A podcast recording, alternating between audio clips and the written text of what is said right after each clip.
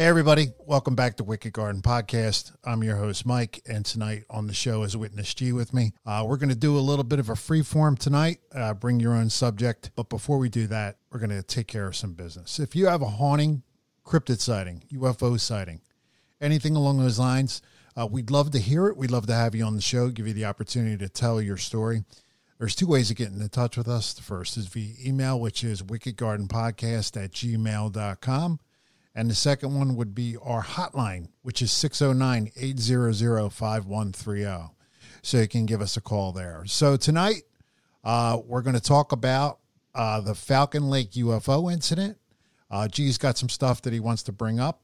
Uh, we'll talk about that a little bit, and we'll do all that right after this message. I'm Nick, the host of the UFO Chronicles podcast, with first hand witness accounts of the strange and unexplained covering UFOs, cryptids, conspiracies, and the paranormal. Real people, real encounters. So come with us on the journey into the unknown. UFO Chronicles podcast is available to listen to on all apps. I'll see you soon.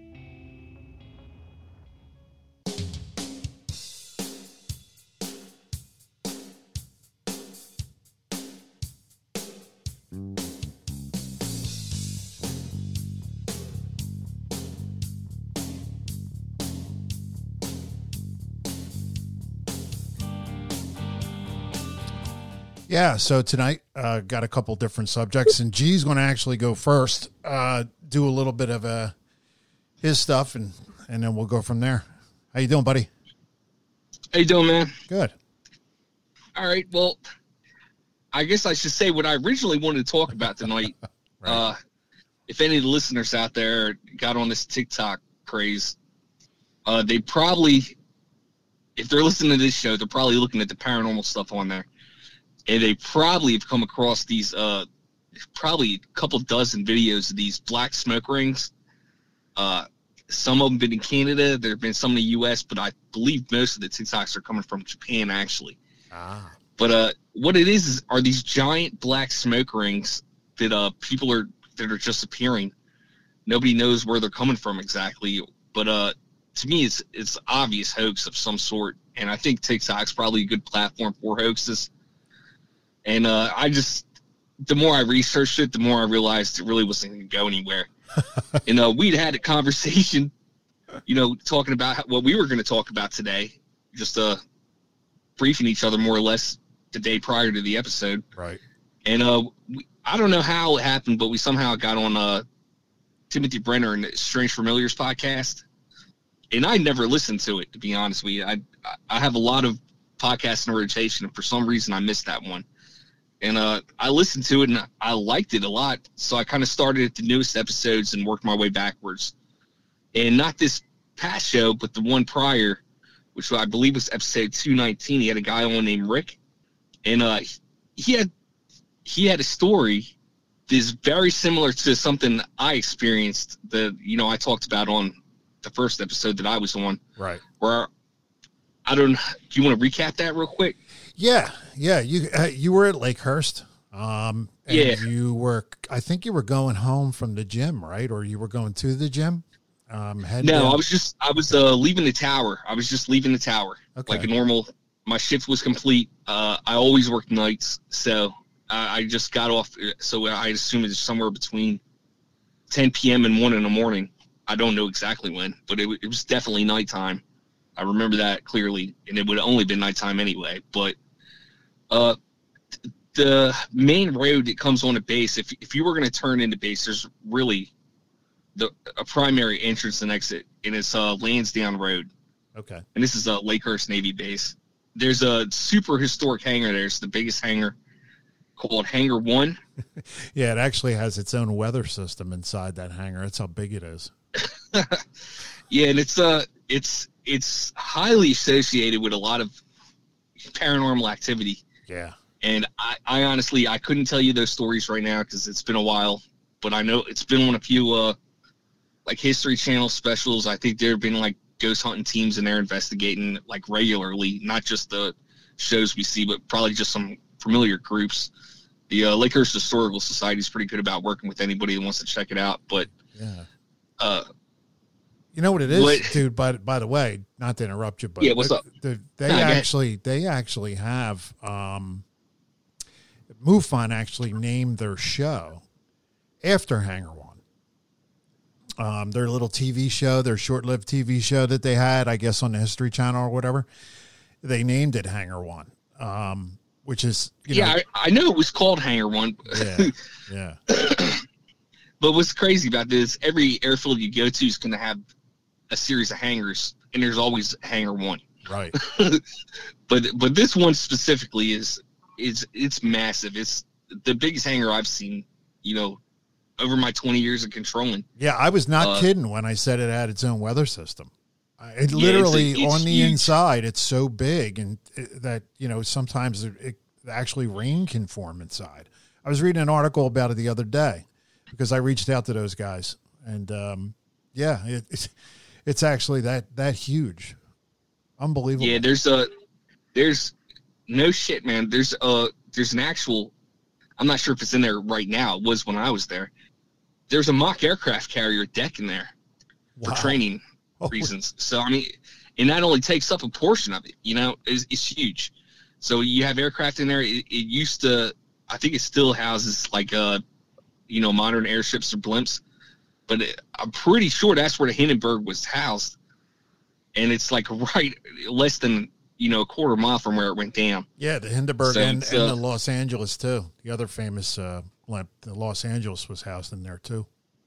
Yeah, for sure. And I think we, I think historically when it started, I think we were actually, uh, this is way prior to the uh, Cold War, you know, but I think we were actually doing something with Russia. But uh, this would have been, like I said, probably, uh, I don't know, 40s, 50s. Yeah, yeah, somewhere around there. It's an amazing place and just a huge hangar. And I, I think the uh, gym is next door to it, right? That's that's where I got the gym out of the story. Yeah, but the gym was is directly across Lansdowne Road, which is that main road that comes through base. Like I said, the uh, major entry entrance or entry exit road is called Lansdowne, and that's where you'll see like the uh, the gate with the gate guards and the static display with the uh, fighter on it. It's it's that area. That's the road. And you if you're ever driving past the entrance, you're you're you've seen Hangar One. If you've just been in Lakehurst, you've probably seen Hangar One. It's huge. But uh, but yeah, driving you you'll see it. It's it, you can't miss it. I mean, there's a bunch of hangars, but it's the it's the one that's massive. So I was leaving work on uh, this particular night, and uh, I had hangar one would be on my right because I was exiting base, Okay. and directly across Lansdowne Road from that is the gym, and uh, it's a longer road from that gate to the airfield where I was working at. So I mean, I I could see this thing. I could see the hangars, you know, well in the distance. You know, and I'm I'm looking out for deer usually because I mean Yeah. the base is full of them. But uh, there's some I guess major street lamps like a you know, nothing small like not like gas lamps or anything, but like actual huge street lamps that are on each side of the road, like staggered. And uh, when I got maybe between like an eighth and quarter mile from the hangar, I could see like I could see something that looked like it to, to me at the at the time it looked like uh two animals basically like playing playing leapfrog. It looked like two rabbits hopping one over another, like just playing. That's what it looked like to me from you know far back. Yeah. But the closer I got to it, um, I could tell it- it's with. I didn't. I don't even want to say it resembled because it didn't. It was. It was a pair of legs with sneakers, and uh, they were they were solid. They weren't transparent or anything, but they were pretty much cut off, like right right at the knee, above the knee. Okay. So it, it was a good portion of it. You, you you could see up to the knee. Yeah, and I I, can't, I couldn't tell you what kind of sneakers it was, but it was definitely like uh like whoever. There was no pants. You know what I mean? It was like leg, sneaker. Wow. and uh they were white i i couldn't tell you the brand or like what era of you know shoes it was i could just tell you it was it was an athletic sneaker and i just seen these i realized when i got closer that it was you know feet and they were crossing the street directly in front of my car from my right to left.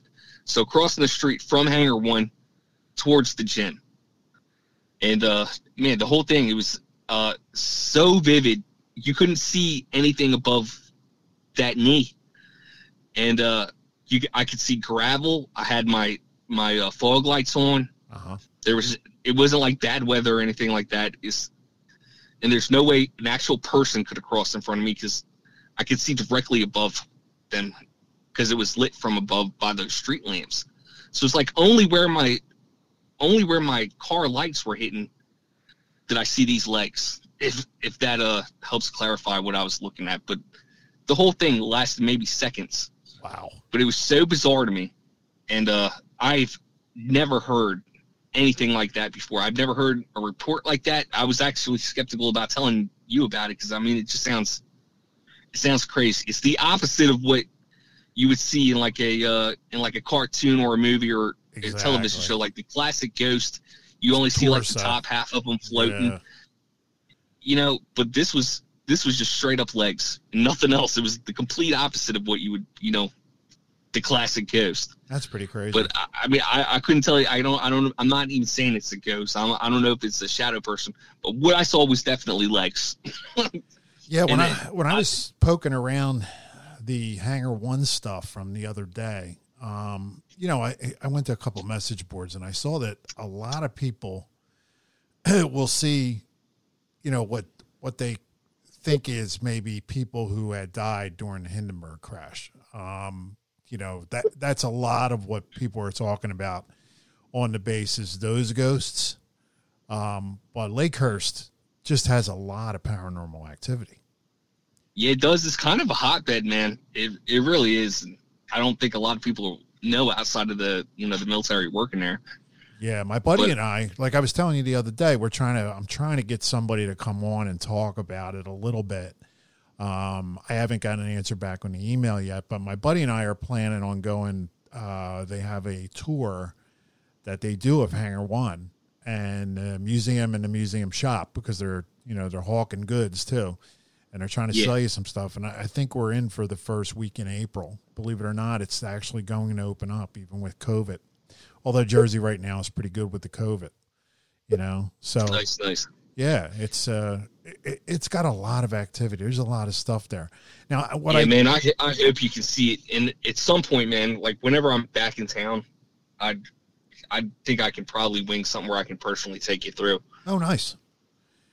Yeah, I told you my crazy uh, nephew's story when he we went down to the the Marine Air Wing and he took us out on the runway and we weren't supposed to be out there. Yeah, Yeah. no, I'm not going to do anything like that. exactly. yeah, so it, it won't be the first time I violated base rules. but yeah, there's a lot of stuff going on there, man. I mean, just I was just reading, perusing some of the reports, and I'm like, wow, you know, t- soldiers talking about somebody on fire walking through the woods and and that kind of stuff. You know, the Hindenburg, we still have to do the Hindenburg. There's a a lot of different way, uh, little stories with that um, whole thing. yeah, yeah. You know, nobody knows how. Well, I mean, if, if we ever do like a just straight up Lakehurst episode, we definitely talk about. I mean, there's there's so much. I mean, that that, that could easily be like a two part show. Yeah, if anybody's You know? out there and they know anybody that worked at Lakehurst or if they've, you know, got any stories, you know, please get in touch with us. We would love to hear a little bit more about that. But, you know, I, I, when you had talked about it a little bit earlier, the first thing I thought about was when I was a kid, and I can't remember where this was. I think it was in England, um, that there were monks manifesting in a church, and they would see the monks from like mid shin up.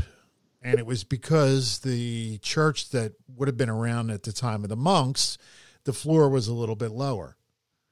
You know, so once again, these these you know figures are kind of correlating with the time that they're they're you know they were on the earth. I guess is a good way of saying it. Once again, we're not saying it's ghosts, but yeah, it's uh it's interesting, man. It really is. You know, I, I guess it takes up so much energy to um manifest. You know, and maybe they can't always Yeah, fully yeah. manifest. And why why do you have like some people, you know, will see like a full body apparition, and some people will just see you know part of it. And something that you know a lot of times i when i think i i'm seeing things because i mean it ain't just the legs that i've seen over the years. I i think i've seen two full body apparitions. I'm really going to go into it deep right now but uh it, it's it's pretty funny man you, i can see things out of my peripherals that i'm definitely not seeing like in my you know straight ahead vision. Right but i can still see them clearly you know and in these legs, I mean, I was looking dead at them. Yeah, and we talked a little bit about this before. There's some sounds that can trigger you to see shadow figures. Um, you know, certain wavelengths, frequencies of sound. It's been proven that it can actually make you see shadow figures. I mean, in in the ghost hunts that we've done, and we're you know, I'm just capping off. I was talking to you a little earlier, just capping off the Fort Mifflin episode. Um, we did have an apparition in that. We did have an apparition. Once again, it was a torso. Um, yeah, yeah, you know, and that's so, what I was going to just bring up too. Yeah, we'll be we'll be talking about that. It's not a it wasn't a full body apparition, but it was a torso, and what what was seen of it had a lot of detail. So it's odd, right? Yeah, you would think the whole thing would be there. You know? yeah, and it's strange. Was there any lights associated with that? Like, did you have a flashlight? We were in there uh, and they've got some old wooden bunks in there. I, I, think they're probably not the original bunks. I think they're there just for effect to kind of, you know, give the room purpose when you go in so you know what it was. Yeah, yeah. Yeah. And we were in context. there. Yeah. We were in there and I saw a flash of light up on the wall on the left hand side, but it actually turned out to be Tracy was just trying to see if her flashlight was still working. Yeah. So you know? with the legs that I was just talking about, they did fade out, but what I could see because I mean I came to a dead stop in the road when I seen this. I wasn't gonna keep going. Scared, but uh, yeah, yeah, yeah. But what where I could clearly see them, the further they got across the street, by the time it would have like you know walked up the curb on the other side, they were gone. But I could still see, I could still see like gravel being like moved around, you know? So I can no longer see feet, but I could see literally like gravel, like somebody. So you could like an invisible see, person was walking. You could still you know, see it, the physical effect that your apparition was having on the environment. Because yeah, yeah. Okay, okay. Yeah, and, I mean, uh, remember the old uh, the old tool for ghost hunting too. You know, put some flour down on the floor and see if you get footprints. You know. Exactly. Exactly. Yeah. Yeah. That's well, I mean, the, the, the, whole thing was so bizarre to me. yeah. And you're right. I haven't uh, heard a lot of, I have not heard a lot of stories about, you know, disem, you know, disembodied feet. You really, you haven't heard a lot yeah. of them. You know, what well, was, I hadn't heard any. Yeah. So where was his story? What, what was the gist of his story? Okay. So like I said, I just I just started listening to Strange Familiars last yeah, night. It's a, it's a great podcast. It's it's and, Tim's uh, just Tim's podcast is pretty much the reason that I started mine. Um, I was just I was always interested in doing something like this, and I heard Tim's, and you know he was real helpful when I got started, giving me some tips and hints and stuff like that. He's a great guy. Awesome, awesome. Well, yeah, it was uh the second to last episode at the time of this recording, which was episode two nineteen titled "It Walked in Front of My Car," and this is guy Rick. I mean, he's telling almost the exact same story as me, which is bizarre. And uh, at, at first, you know, I was, it felt like instantly validating to me. Yeah, you know, yeah, it's important because I'd never heard another story like that, and um, the more they talked about it, it basically just the Rick story, who was the guest on the show, uh, he was I think he was a pilot of some sort and he was working at a naval airfield. Really? Yeah, yeah, which is, you know, very similar to you know what what I told you. is Right. But uh he walked or he seen a pair of legs walk out in front of his car. He was also in his car and it also crossed the street and he said he could see like the old school like the Navy bell bottoms, which it was the old working uniform for a okay. long time. Yeah, yeah, I remember those. Mm-hmm. He said he could see like clearly uh, denim and black boots or shoes, you know, walking walking directly across the street, and he thought it was a person. uh, even though he couldn't see the top half of them, he swerved, I guess, basically, and uh, you know, went off the road a little bit, and uh, he he was just freaked out about it. But the whole reason he was on the show is because he had heard other stories of disembodied legs on the show. So I was like, oh shit, I got to go back and try to find all these disembodied leg episodes. You know? Yeah, I listened to And- a lot of them. Um, I can't remember off the top of my head one um, about Yeah. the disembodied legs, but I'm sure they're right. Yeah, I, I posted a comment for uh for Tim to you know maybe get back. I mean, uh, if he if he's you know ha- if he has an archive of episodes where they're you know they're specifically talking about it, Right. maybe you know I could get hold of these other people and you know maybe we could I could put something together. But uh, you know, basically just people that see disembodied legs and maybe get their stories. That's a hell of a make like a whole episode out of it. that's but a uh, hell of a meetup group. yeah, right. but man, uh, the the other episode I found was 171. It was this girl Kelly, also in her car, and she was uh, I can't remember what state she was in, but she was on a windy backwoods road, Right.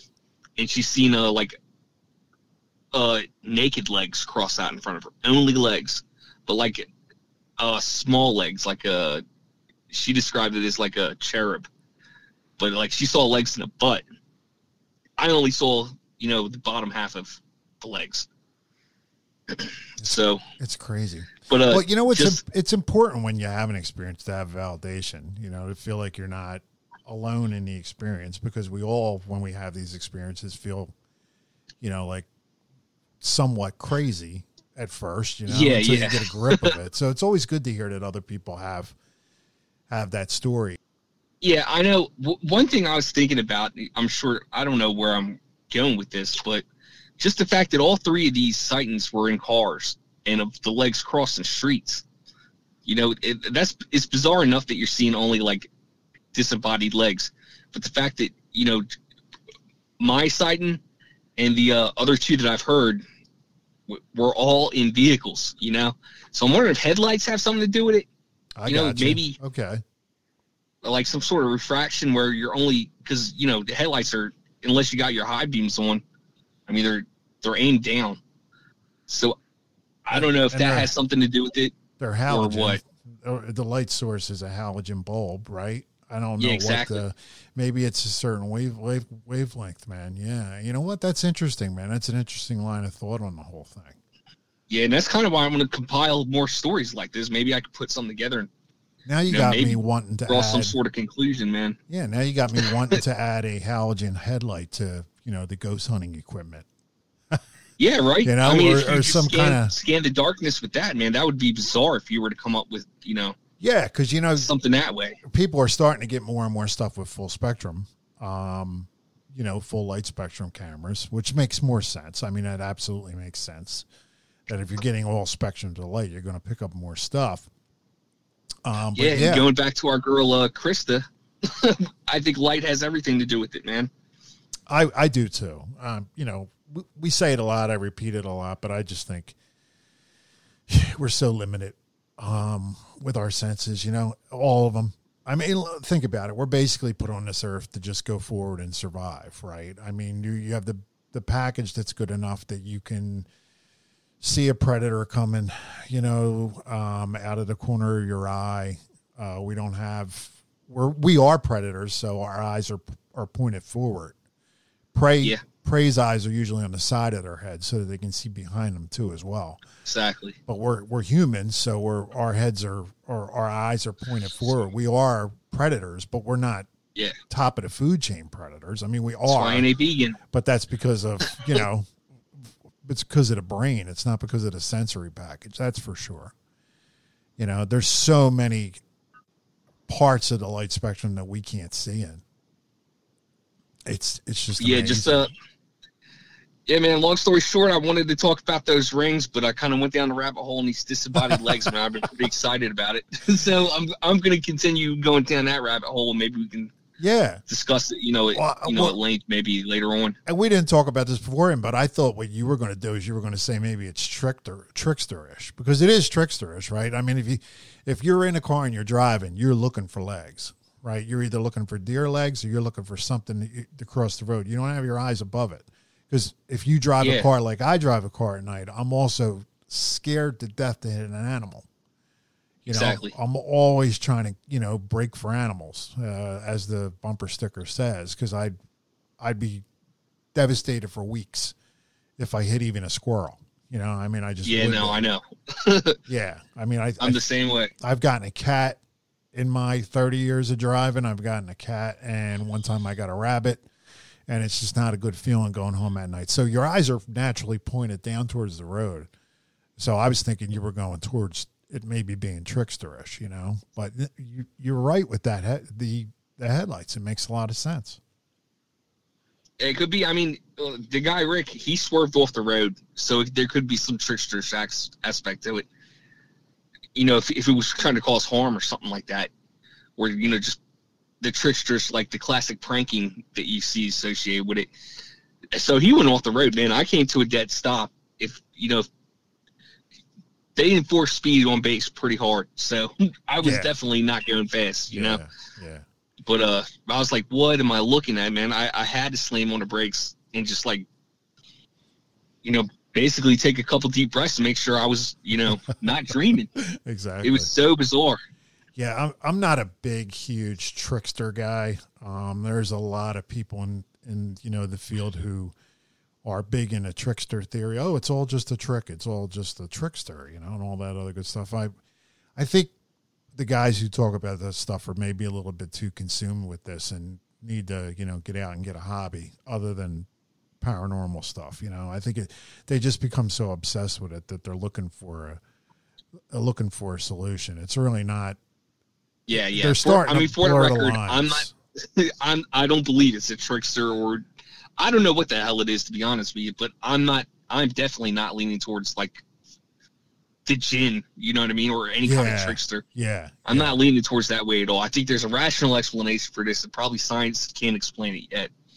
But uh, I don't know, man. It, Well, it was just bizarre, and, and know, I was happy to hear I- something similar to what I'd seen. Yeah, and I, I love the fact that you know your mind went the way it went because you know I, I think it's really important that we break stuff down and take it for what it's worth, and you know apply it to science and go from there. I mean, it's it, it- I one thing we talked about this off the air, but one thing we want to do is we don't want to do show after show after show and never come to any kind of conclusions or ever never narrow anything down. And I think you can do that if you think scientifically, and it's it's a really good observation on your part. Absolutely. Yeah, yeah. I just I I have at the green science. I'm science minded, man. I believe in the scientific method. Like I would. That's why I want to find more stories like this, man. And I put them together and maybe look at it from different angles and try to see what I can come up with. But uh, I think people. I I ultimately want to find an answer. You know, that's that's one of the reasons I'm so interested in this. Is yeah, I think you know I want answers. I think we get carried away with ourselves. Um, you know, we are top of the food chain. We dominate the planet. It's not a good thing. Um, you know, and I think we start to blow smoke up our own ass. You know, we really have Yeah, for a, sure, for sure. a shit sensory package. Uh, you know, my dog hears better than I do. Um, you know, so it's it's real important to to look at a lot of this stuff that's unexplained to us, and it may not be unexplained to you know animals or anything. Uh, uh, you know, they might be seeing this stuff. It might be just a common occurrence for them to take see this stuff going by. Yeah, I mean, ta tearing Yeah. apart this Fort Mifflin stuff. In that those audio tapes, there's layer after layer of of audio evidence. I mean, you could go analyze those tapes till the cows come home and pick out different stuff, and it just makes me wonder. You know, is this stuff all really ghosts? You know, so to speak, or is this just do we when we have conversations are we making some kind of you know impression upon the world and you know then it just bounces around you know and just keeps bouncing around till the end of time there's a lot a lot of things that i i think about when the tv's broke yeah. and i've I'm drawing a had a blank right now. What's hits. the yeah right? What's the what's the term for when uh basically like they believe hauntings reoccur. I I I use this word all the time, and I just can't think of it right now. You think it's the you're talking it's- residual? Yeah, residual. Yeah. Yeah, I think a lot of that residual stuff, man, can can be explained at some point. and I think like even, there's been some lab studies about that uh, over the years, like in the recent years. I think probably within the past five years, uh, somewhere I believe Cornell. But uh, man, I'm gonna have to don't quote me on that. I'm gonna have to look back into it, but they believe like uh, geologically, like uh, certain times, certain types of rock could be like recorded on Okay. and basically loops uh like waves so voices like sound waves Stone, are looped st- yeah, stone tape theory. yeah Yep. yep Yeah, I, I absolutely think they're. I, I absolutely think at the end of the day, we're going to find out that 99% of this stuff is actually just science that we don't know about or choose to ignore. I, I Yeah, really do. yeah. You know, it's interesting, man. It really does. It's a, it's a it's a good line. Of th- I'm telling you, tonight I'm going to be sitting there trying to figure out what type of bulb is in a headlight, and trying to figure out if I can get a flashlight like that. I'm absolutely going to do that. Absolutely. If there is a difference. awesome Yeah. awesome Yeah. No, it's good stuff, man. I, I think on the last show we were talking about there's a guy who has a Bigfoot video and it's in Menantico Ponds, which is down in southern New Jersey. Uh, he basically had a fuzzy picture that I had something furry laying under a tree, and he was saying that it was probably it was well, he wasn't saying it probably was. He was saying it was a Bigfoot family. So we had some snow coming up, and I thought, all right, well, the week after it snows, I'll go out there and see if I can find any tracks. Well, number one, we didn't have enough snow in South Jersey for that to happen. We just had a dusting, and with the sun, you know, the sun melted it off. But we did take a ride over. Uh, there's a couple different entrances. I went to the this one. is uh, you and tracy Yeah. I, and Okay. we we took the dogs. We took the two dogs. Um, so they went with us too. There was a couple different entrances to that area. Um, I think he might have been going in the other entrance, but it's not a huge area. So basically, if you're in the and on the one side, you're probably seeing most of it. You know what I mean? So we went yeah yeah it was in sort of kind of like a neighborhood. We parked down at the end of the street. There was a very small parking lot. We went in.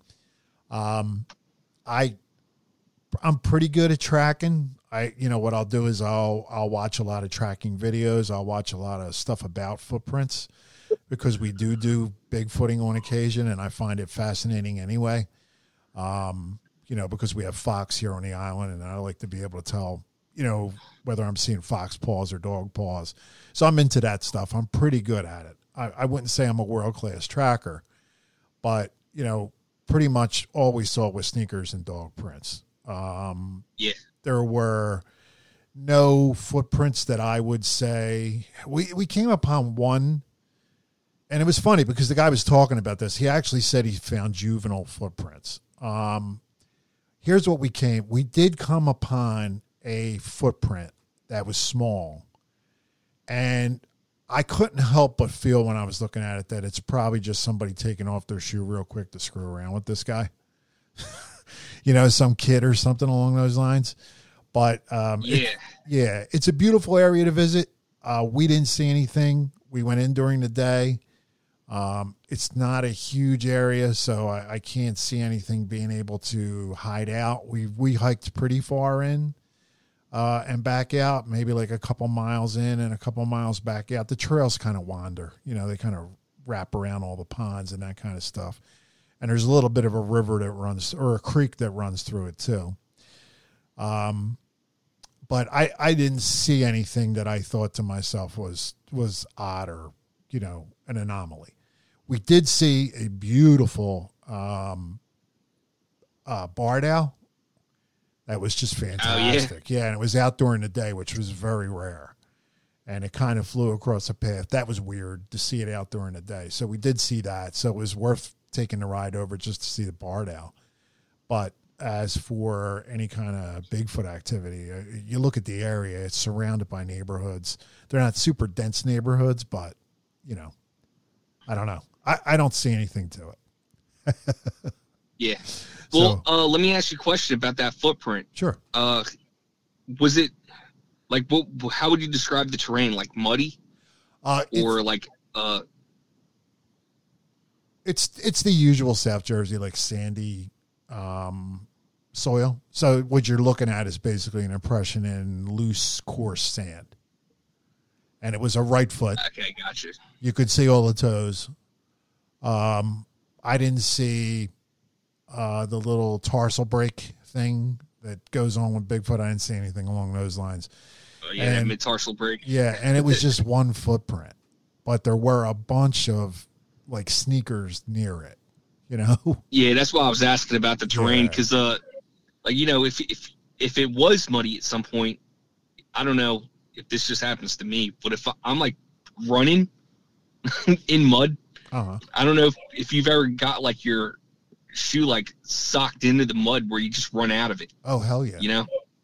So it could have been something Yeah. like that, you know. Yeah, and then maybe the guy put the, the shoe back on. But yeah, it was pretty. I I can't help but thinking that a bunch of people saw that and are going in there and screwing around right now. You know what I mean? I, I don't think he's. totally malicious as well. yeah, you know? I, Just- I don't to fuck think. with the guy. Well, that's ter- total Jersey humor, right? Right there. Yeah. So, yeah, exactly. There's. Uh, I think I think he's posted a couple stick structure videos since then, but I don't, I don't really see anything to it. But it's a cool place. Definitely going to take a ride back when we're in that area. Nice, Um, nice. yeah. That's cool. You got to see the owl too, man. Owls kind of freaked me out, but Yeah, yeah. uh, man, especially barred owls. It was very odd to see that.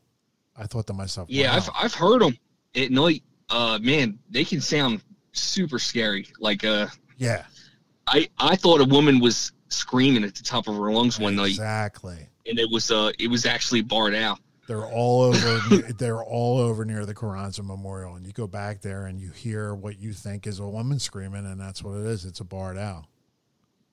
Yeah, you know, I I actually thought about that when uh, well, I mean, the listeners will hear, hear this pretty soon, but when you do the Mifflin episode, you got an EVP. Well, actually two EVPs of uh, like man, like hair raising screams, Yeah, and I I immediately thought, like, man, that is that ain't no owl.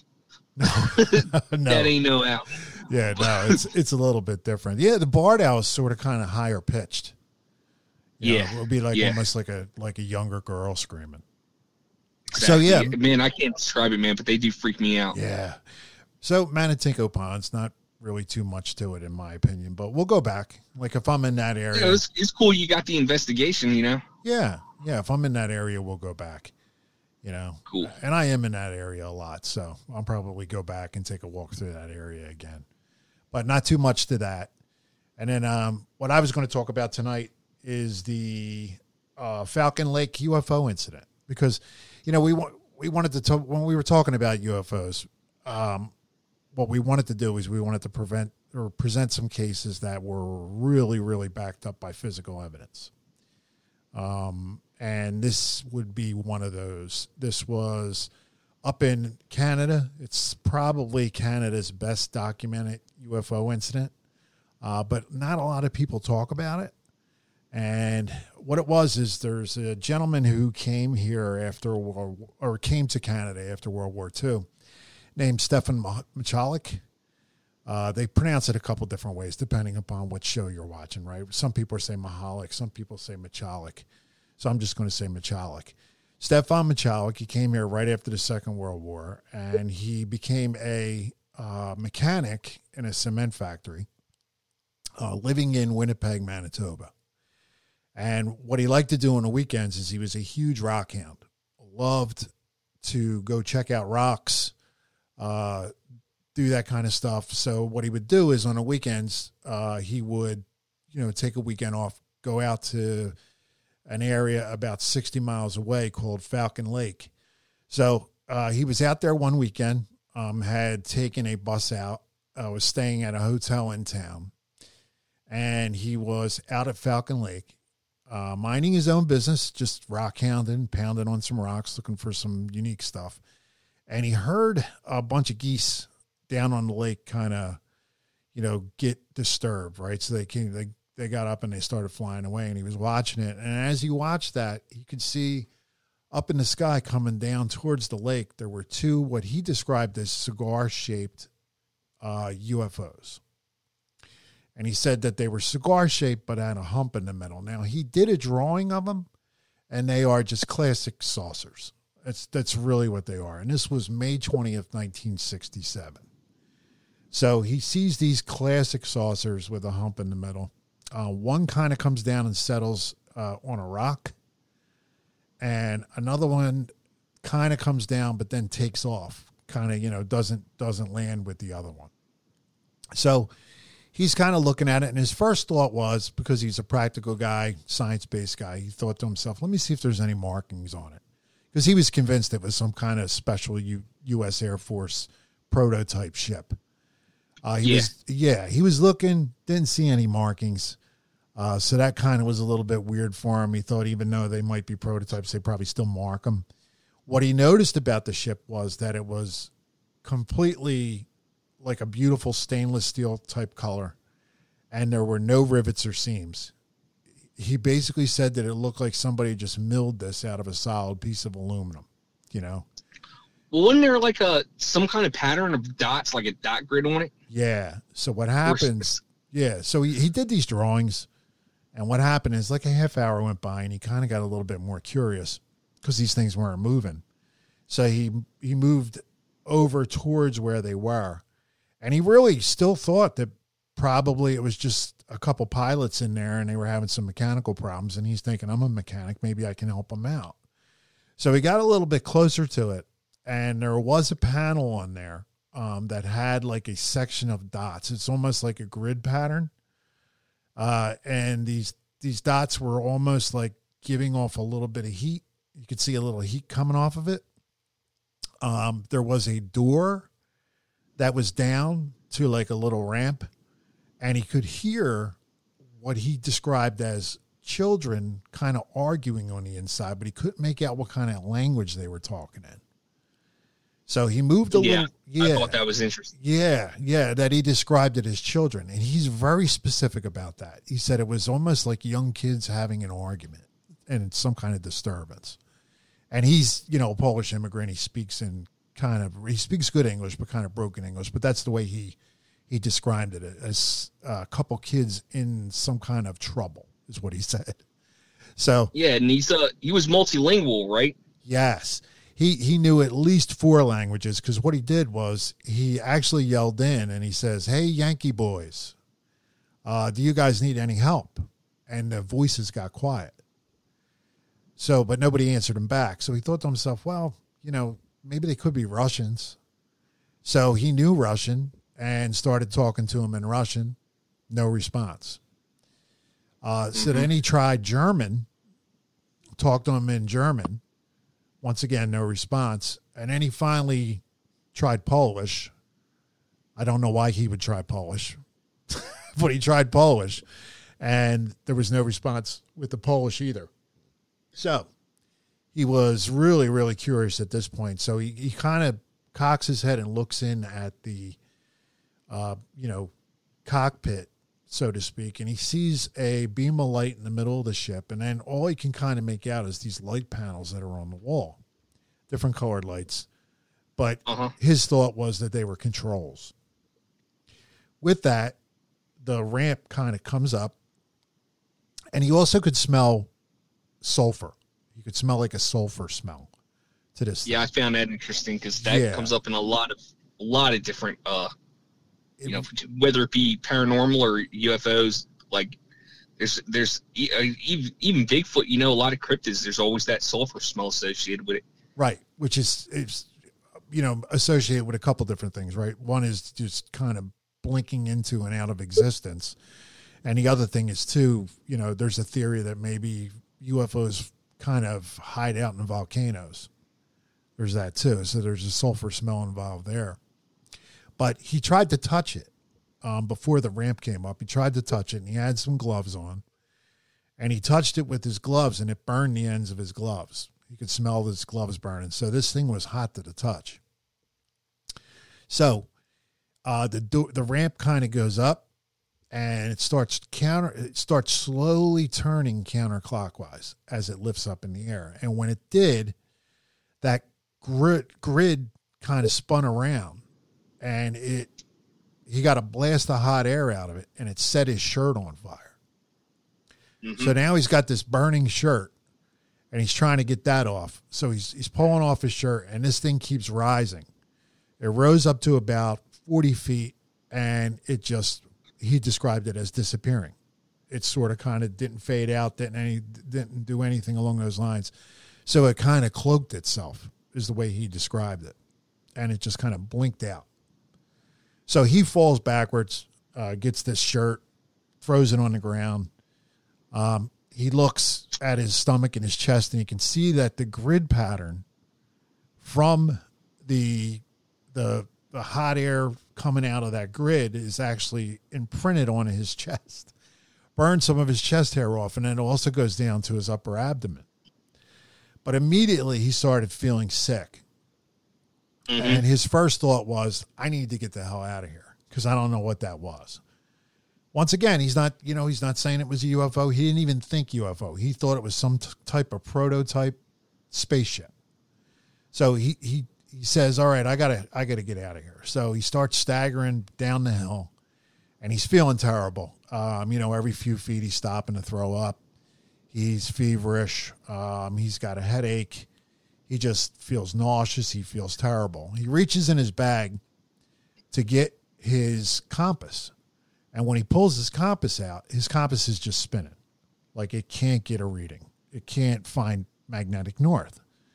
And it, you know, the the the, the little arrow is just spinning around and around. So he decides, all right, I'm going to try to guess where the southeast is because that's where his his car was parked. So it took him a couple, three hours to actually get his way back to where his car was. He went into town, and when he was in town, uh, he did put a police report in. So whatever little town he was in, he put a police report in. But and there's some controversy about that, and we'll talk about that afterwards. But he put the police report in, and then he took off. He went home and he went back to Winnipeg. It took him nine hours in total to get back to Winnipeg. So he gets back to Winnipeg, and his son, Stan, was about 10 years old. And Stan kind of picks up the story and describes him being sick, uh, you know, for weeks at a time. Uh, he would throw up. He had this grid pattern on him. He wasn't getting any better. Uh, and also, what Stan said was that when his father was around, he smelled like sulfur, and he smelled like like an engine burning up. Is the way he described it.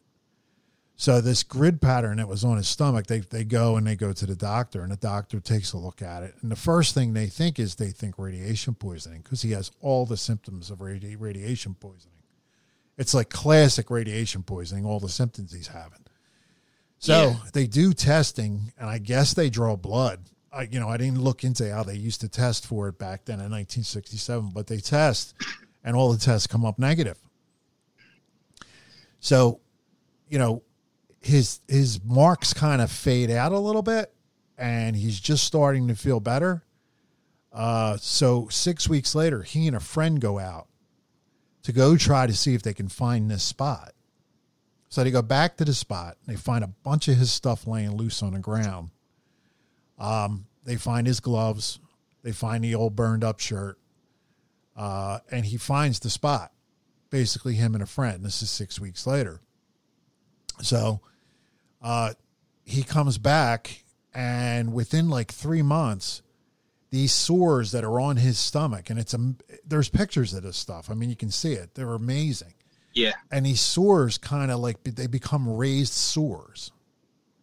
So once again, he has all the earmarks of being having some type of radiation poisoning.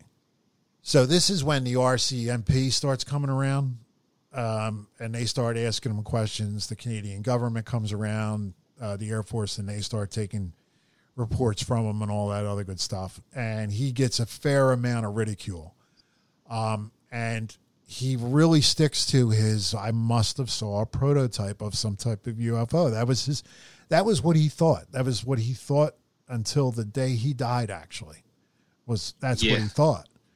So every few months, even though the the sickness and the and the headaches and the vomiting kind of went away, every few months these marks would come back. Um, and for the longest time, it was like that. They would just, you know, come up and they would just sort of kind of raise up. And he would go to the doctor, and the doctor would go, I don't know what to tell you. And it was so bad to the point that he went to the Mayo Clinic in Minnesota. And he went there and they, they had him inside. Uh, they took a look at it. They tested him for radiation sickness, same thing. They couldn't find anything. So he gets out of, of that, gets back from the Mayo Clinic. And about a year later, he goes out to the spot again, he and another friend. And they are they take a radiation detected detection device and as they get close to the spot there's all kinds of radiation. But in particular one spot he finds and he digs down about 18 inches and they find uh, this odd silver. It's a, a very odd grade of silver. It's super pure but it's coated with uh, a couple radioactive chemicals and it was basically in the shape of it had melted and it was in the shape of, you know, the cracks between the rocks. So he's able to dig out like a half a jar of this stuff. Also, uh, so the government goes back out and takes a look at this spot. And when they went out, they found that there was actually a bed of radium underneath, which was what was given off uh, uh, some of the radioactivity, but not all of it. Yeah. And they couldn't explain why this metal was there and was melted down between the rocks.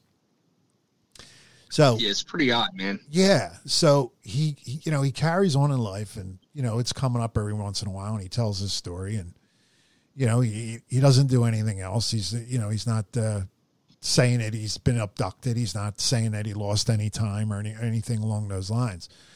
But you've got his burnt gloves, you've got his burnt shirts, you've got his physical appearance with those grid marks exactly yeah, the way there's he drew them. photos. Yeah. Yeah. The photos are amazing. And there's tons of physical evidence on this one, including the metal. Now, there are some people that say that the metal proves that it was a hoax because of how long he waited to go out and find it. They, they feel that the, the story wasn't getting any traction. You know, but he went to his grave saying that, you know, it was absolutely not a hoax. And I think it's one of the most well documented cases ever. Now, there was a couple problems with it. Number one was the police report that he filled out when he got back to the original town where his um, his yeah, hotel yeah. was. Let's talk night. about that.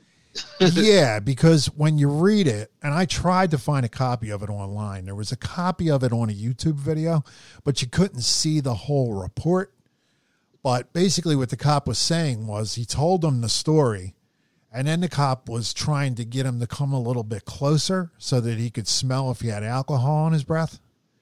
And he wouldn't close distance with the cop. Like he just kept saying, no, stay away, stay away, uh, because you'll get the radiation sickness. That's what he told the cop.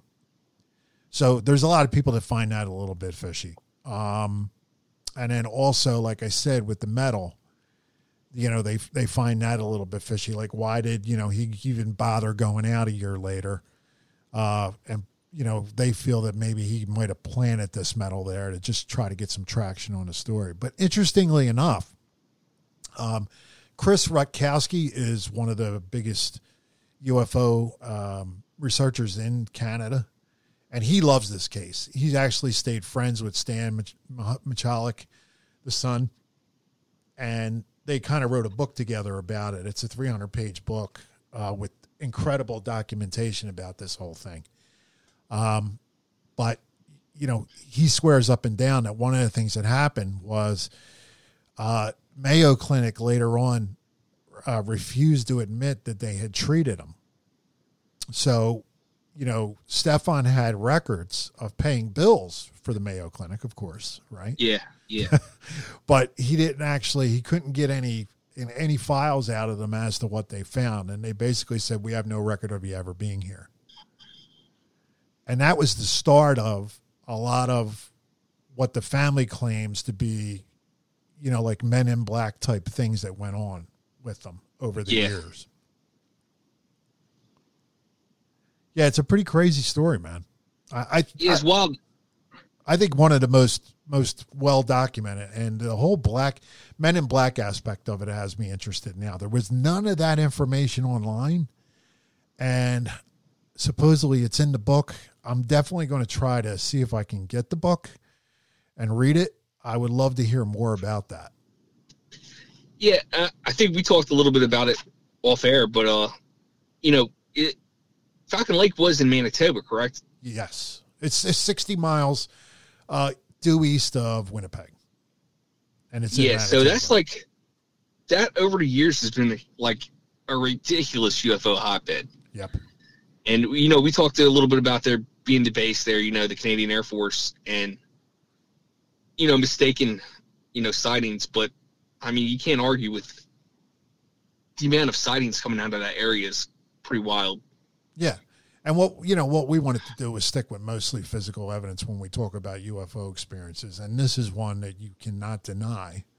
Uh, you know, the pictures are right there for anybody to see this online. Exactly, exactly. yeah, and I think it's I think it's season five, episode eight of Unsolved Mysteries, uh, and they actually did it twice. As a matter of fact, they did it once with the old host, uh, the Untouchables dude that I can't remember his name right now, and then they also Yeah, Robert Robert Stack. Robert Stack, yeah. And then they also did it again with Dennis Farina. And it was basically just No the same. Yeah, they, they basically just did the same segment. But it's absolutely amazing the amount of documentation with this. And the interview with S- Stefan himself is pretty impressive.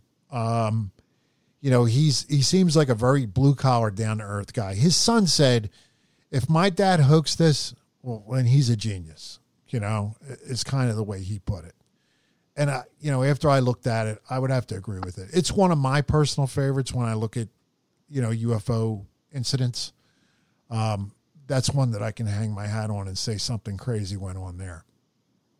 Yeah, for sure. And uh, I'm not 100% sure about where these other cases happened, but I, I want to say uh, possibly Vietnam and uh, Brazil, maybe. But there was similar cases of uh, like the exact, almost the same pattern that he had on his uh, on his torso was showing up in other people also having like radiation sickness and nothing could be found.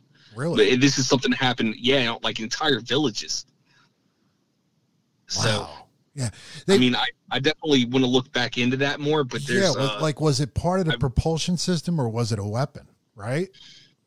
yeah, because they described, I remember, I, like I said, I have so much just useless junk floating around in my head, but I, re- I can't tell you where it was, but I, I do remember that it was a, I feel like a Pacific village of some sort. And, uh, over the years, there was, you know, like seasonally, there would be uh they they would see these lights in the jungle and like basically uh, like uh they would get lasered like almost like a ray gun coming from the sky Oh, and, uh, wow. just whenever it would touch them man they had like almost the exact same pattern is is uh i can't think of his name right now Stefan. yeah stefan but uh and also like the same the same thing with the sickness and the repeated like you know recovery they they would start to recover then they would you know their health would go downhill again for a little bit it was just like a up and down of you know health related problems and th- those uh, marks never went away on these people Well, the but very almost the exact same pattern Wow, that's crazy. Yeah, um, definitely, man. Uh, Look into that. See if you can bring that to the next show. A couple follow ups on that. And yeah for sure I'll, I'll definitely do that Unsolved Mysteries, you know, the new one, um, one of the best shows is the Berkshire UFO show. And that Oh, talks yeah, about sure. radi- that talks about radiation sickness. I think um, the the gentleman who is the main well, not the main experiencer. There's a couple of them. There's two different guys and a, and a, and a woman. But the one guy, his mom and grandmother died of cancer. And they were talking about being exposed. It was almost like they were exposed to radiation. Stefan, um, he died in 1999, but uh, in the 90s, you know, if he was around, you know, he would let you kind of touch the stomach where the spots were And wherever those uh, spots were, it was a little bit harder. There was subcutaneous scar tissue there. Exactly. Yeah, it's it's pretty crazy, man. Um, but you know, there's a perfect example of a physical effect, you know, from a UFO. I mean, I, mean, I think I, I want to do a whole show. I, I, I love this concept. I want to do a whole show on what we can tell from UFO reports about, you know, who could possibly be inside the UFOs. So, in other words, the physical characteristics of the UFOs. What does that tell us about what what's inside? You know, and also the way they react here when they come here, if they are coming here, and their lack of interaction with us. What does that tell us about them and perhaps what's going on between us and them over time? I mean, I think one of yeah. the biggest reasons they, they don't make contact is because we have fired shots at them. I absolutely think that's the reason why. You know, we've been hostile to them, to, towards them. So there's a. I, I definitely want to do a whole show about that. I'd love to get Kevin on and talk about that a little bit too, because I have some ideas. Oh yeah, yeah, yeah. So that was the Falcon Lake uh, UFO incident. Um, and I'm trying to. Right before I was coming on, there were there was some stuff online I, I'd watched. Nick Pope was talking about there being possible radiation sickness from some of the people at Rendlesham who uh, have seen UFOs and, and had encounters with UFOs. Now, Rendlesham's kind of become the British Roswell um, with so much disinformation and so many yeah. people claiming yeah. to have some kind of experience there at Rendlesham. You know, pretty much anybody that was ever stationed there all of a sudden had some kind of an encounter with a UFO. So you got to take everything you get from that with a grain of salt. But, um, you know, it, it would be interesting to just go over that subject as a whole and just do a show on it. Yeah, for, I mean, for sure. I, I think we should maybe we should just concentrate strictly on uh, like the uh, radiation sickness and associated with like uh, UFOs. But i am gonna look up those two other uh, spots. Like I said, I I believe it's Vietnam and Brazil, but I'm not 100 percent sure. And I, I think I'll deep dive that for the next uh, episode we record. Nice.